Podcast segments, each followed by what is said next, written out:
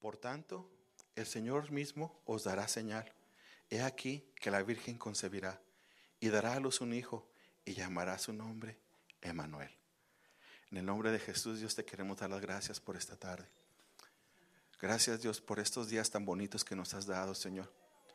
Gracias Padre Santo porque pase lo que pase, Señor, podemos estar seguros de que tu misericordia y tu bendición están de constante en nuestras vidas, Señor. Gracias Dios por, ser tan bueno, Señor, para con nosotros. Clamamos Dios por si viene alguien en camino a un Señor, que lo traigas con bien, Padre. Y que Dios mío prepare nuestros corazones, Dios, para recibir este mensaje. Gracias Dios, porque tú eres único, porque tú eres grande, porque tú eres poderoso, porque a ti no se te escapa nada de, ni te sorprende nada, mi Dios. Gracias Dios por ser nuestro Dios. En el nombre de Cristo Jesús, Señor. Amén y amén. Muy bien, hermanos, ya tenemos ahí Isaías. Ahora vamos a Mateo, capítulo 1, en el verso 23.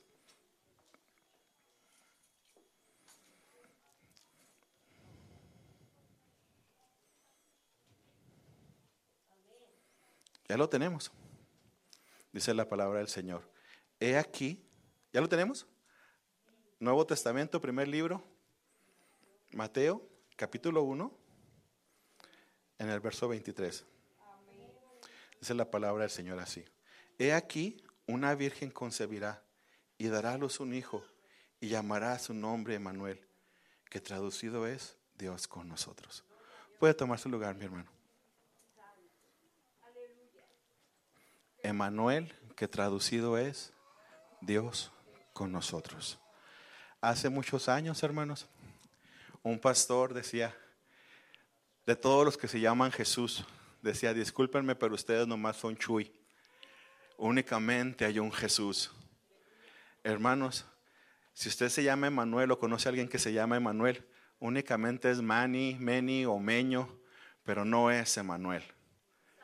Emanuel es Dios con nosotros. Mire, para dar inicio, hermano, voy a pedirle un favor. Cierre sus bellos ojos. Es un ejercicio bien sencillo, hermano. No, no, Vamos a decir esto, Emanuel, Dios con nosotros. Emanuel, Dios con nosotros. Emanuel. Oh, santo eres, Señor. Dios con nosotros. Dios con nosotros. Dios conmigo. Dios conmigo. Dios conmigo. Emanuel, Dios con nosotros. Dios conmigo. Hermano, ¿te das cuenta de lo que estás diciendo? Emanuel, Dios conmigo.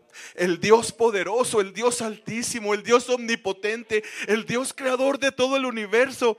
Dios conmigo. Dios con nosotros, hermanos. Emanuel, Dios con nosotros. Emanuel, Dios con nosotros.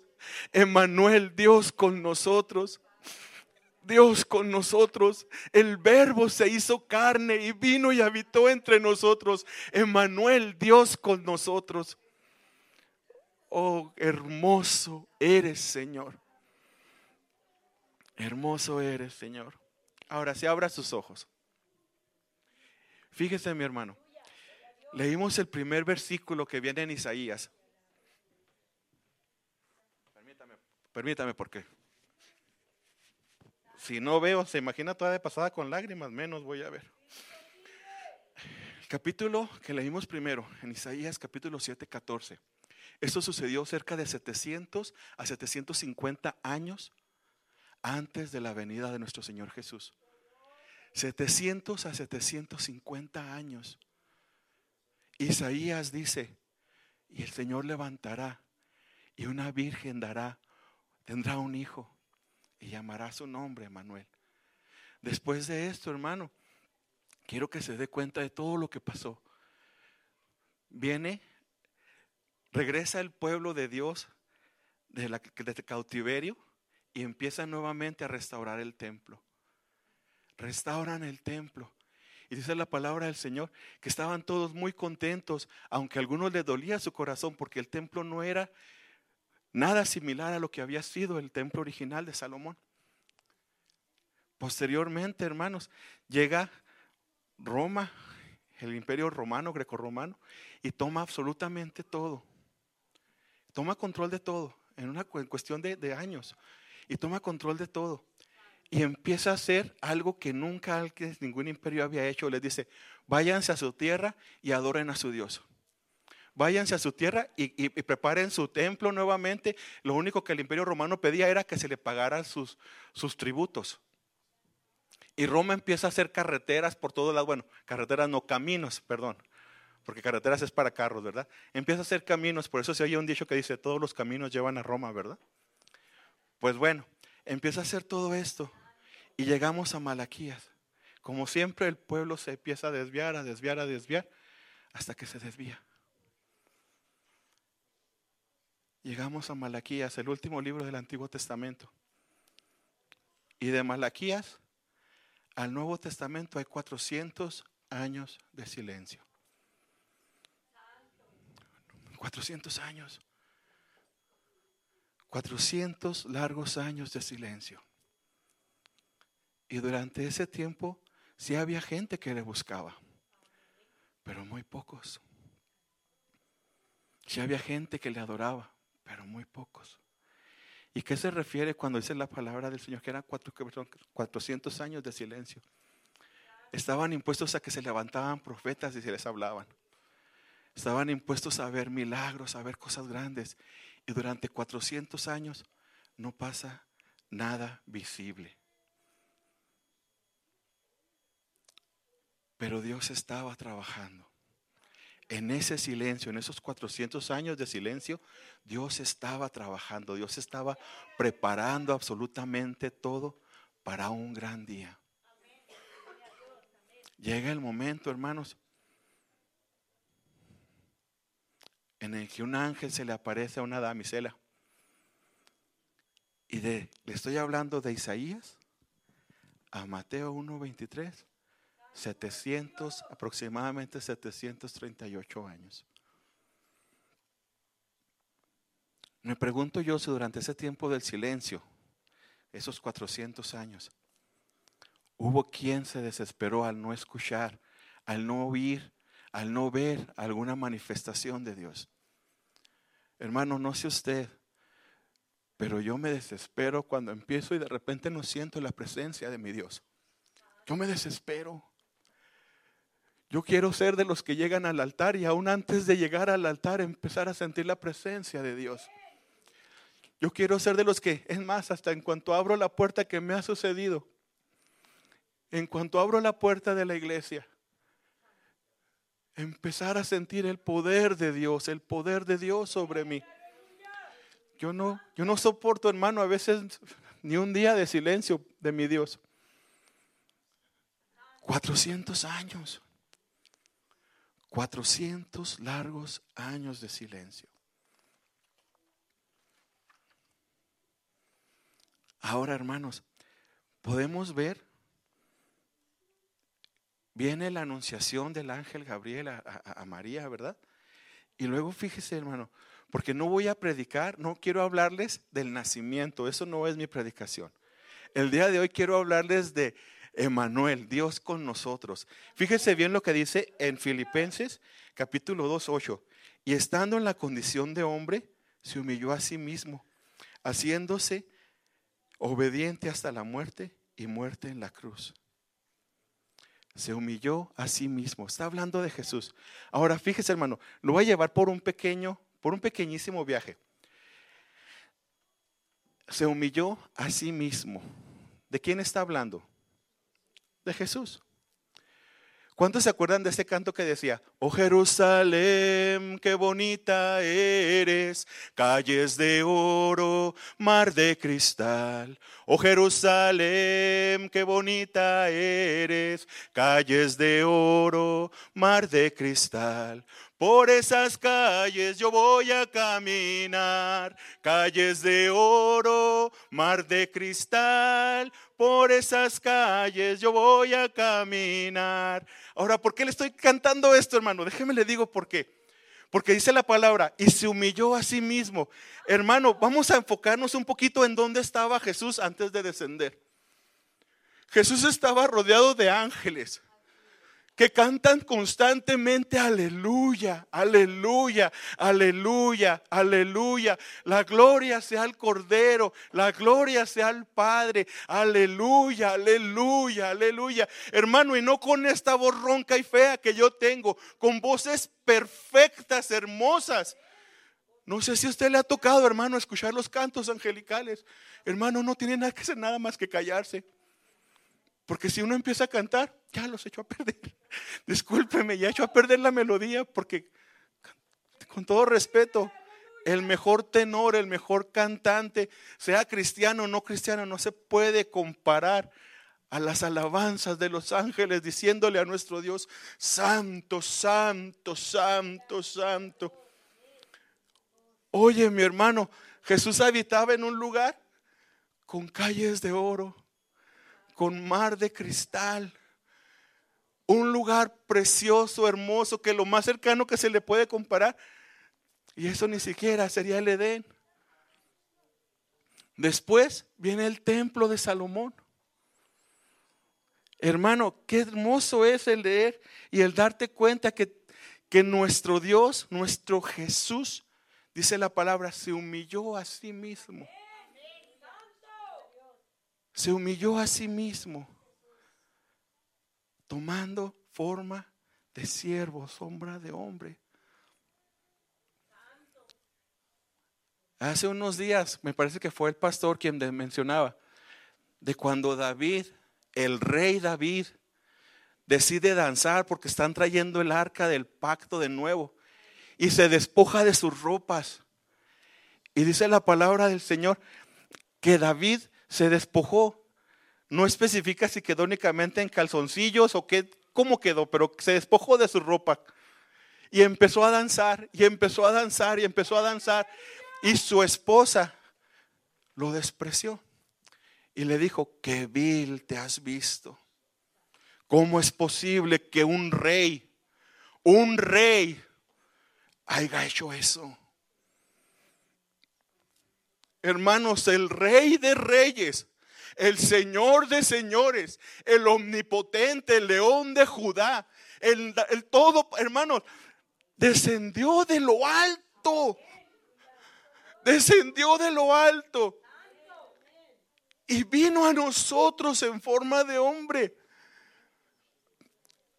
Se humilló a sí mismo, hermano. Yo sé, hermano, que, que estoy haciendo mucho énfasis en se humilló a sí mismo, pero es que es importante que comprendamos, que entendamos, que lo metemos en nuestro corazón y en nuestra mente. El grande sacrificio que hizo nuestro Jesús por nosotros. Hermano, mira, dice la palabra del Señor, que cuando hicieron el tabernáculo, únicamente los pueblo, el pueblo hebreo podía entrar al tabernáculo, perdón, a los atrios. Extranjeros convertidos únicamente podían entrar al atrio, de ahí en más no podían llegar más adentro.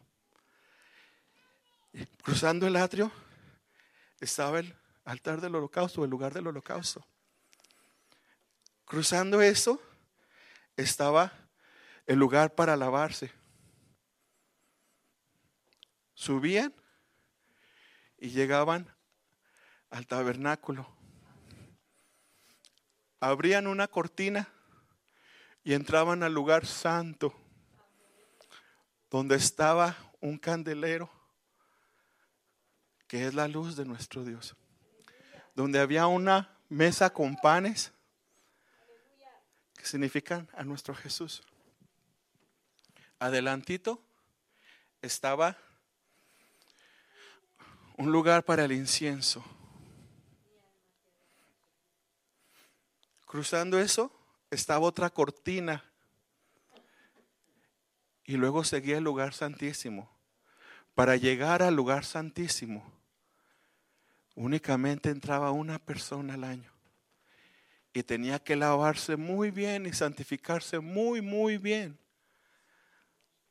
Y entraba de rodillas y amarrado con una cuerda en sus pies, en sus pies de aquí literalmente en sus tobillos Porque mientras de que la gente que estaba afuera oía que hubiera ruido, era que el hombre estaba vivo todavía, que se estaba moviendo. En el momento en el que se dejaban de oír los cascabeles o las, el ruido, quería decir que ya no estaba vivo y había que jalarlo y sacarlo. En ese lugar santísimo estaba el arca que contenía los diez mandamientos, maná y la vara de Aarón.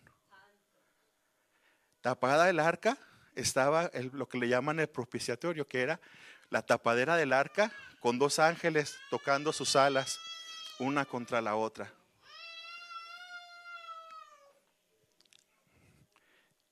¿Y por qué me está mencionando esto, hermano? Porque el camino que nosotros, o que el sacerdote tenía que caminar para entrar, Jesús lo tuvo que caminar para salir. En ese lugar, hermano, estaba un lugar, un aroma perfecto, porque en el, en el incenciario se estaba quemando constantemente incienso perfecto, incienso nuevo, incienso fragante para Dios, las oraciones de nuestro Dios. Jesús, hermanos, o nuestro Dios militaba ahí. Entonces, cuando viene Jesús, imagínate, hermano, primero había que romper o quitar ese velo para poder entrar hacia la humanidad. Jesús viene y ese aroma, dice la palabra del Señor, he aquí, este es mi Hijo amado en el cual yo encuentro contentamiento, aroma perfecto. Está la luz del candelero. Yo soy la luz del mundo, dice Jesús. Al otro lado está el pan. Yo soy el pan de vida nuevamente, Jesús. Salimos y está el lugar para lavarse. Y dice la palabra, yo soy el que santifico por medio de mi palabra, dice Jesús. Llega al lugar del, holocausto y curiosamente, hermano, si tú lees los evangelios, a Jesús no lo crucificaron adentro de la ciudad, lo echaron afuera. ¿Qué vendría siendo esto? Que Jesús, siendo el sacrificio perfecto, fue sacrificado afuera por manos humanas porque nadie más podía entrar al lugar santo. Nadie más podía levantar sacrificio. Entonces Jesús fue sacrificado afuera por manos humanas. Y todo esto, hermano, Jesús lo sabía. Y Jesús decidió humillarse y bajar y cruzar todo ese camino, hermano. Aunque es una similitud, hermano. Así para llegar no únicamente al lugar del holocausto, sino aún hasta fuera del atrio, hasta fuera del tabernáculo, hasta fuera de todo, y venir a nosotros y convertirse en Emanuel, el Dios con nosotros. Sabes, hermano, que hay ocasiones, hermano, en las que pareciera como que no nos damos cuenta del grande valor que tiene la Navidad, la natividad de nuestro Dios. Hermano, no te voy a decir, no regales, si puedes comprar regalos, gloria a Dios, Dios te bendijo, compra regalos. Si no puedes comprar regalos, gloria a Dios, no compres regalos. Pero hermanos, que este tiempo sea para recordar que Emmanuel, el Dios con nosotros, descendió y se tomó el tiempo de venir a ti y a mí. Hermanos, eso es algo importantísimo de recordar. Hoy en día, hermano, hay gente deprimida, hay gente triste, hay gente de... ¿Por qué no puede comprar regalos? Porque no puede comprarle a su niño la televisión que quiere, a su bebito el carro que quiere, a su pequeñita el celular que quiere. Cuando lo más hermoso, hermanos, es tener el regalo de Emanuel, de Dios con nosotros, de Dios con nosotros. Y es importante, hermano, que recordemos esto. Dios no se equivoca. Dios no comete errores. Mira, hermano, hace unos días, ayer, pues, ayer, antier, Dice un compañero de trabajo que entró a un cuarto donde había un hermanito, bueno, un varón, en los 80, 90 años más o menos. Y dice que llegó, tocó, entró al cuarto y estaba el Señor en su cama y estaba así, mire, moviendo todo, moviendo todo. Y le dice mi compañero, Señor, tal, tal, vengo a sacarle sangre. Sí, sí, está bien. Y el Señor buscando así, volteando para todos lados. Y le da el brazo el Señor. Dice, pues yo les hago, hago mi trabajo, saco la sangre, termino pronto y todo. Y le digo, pues ¿qué anda buscando, Señor? No encuentro mis lentes. ¿No encuentra sus lentes? No. Dice mi amigo, y empecé a ayudarle a buscar los lentes. Se los busqué abajo de la cama, los busqué en la mesita, los busqué entre unas cosas que tenía él ahí. Y cuando volteó a verlo, los tenía puestos. Y le dije, Señor, de pura casualidad no son esos que trae puestos. Y los agarra y le hace así. Sí son. Gracias, ya encontré mis lentes. ¿Sabes una cosa, hermano? A nuestro Dios no se le va nada. Entonces, hermano, déjame te digo esto. Si Dios tuvo el cuidado de planificar todo esto para llegar a Isaías, desde Génesis a Isaías, para llegar y dar esta profecía, una de muchas que hablaban del Mesías, para llegar a Mateo y empezar con Emanuel, Dios con nosotros, sin cometer ningún, ningún error. Y Emanuel es Dios con nosotros, hermanos. Recuerden, recordemos, Dios es con nosotros. Pónganse de pie, mis hermanos.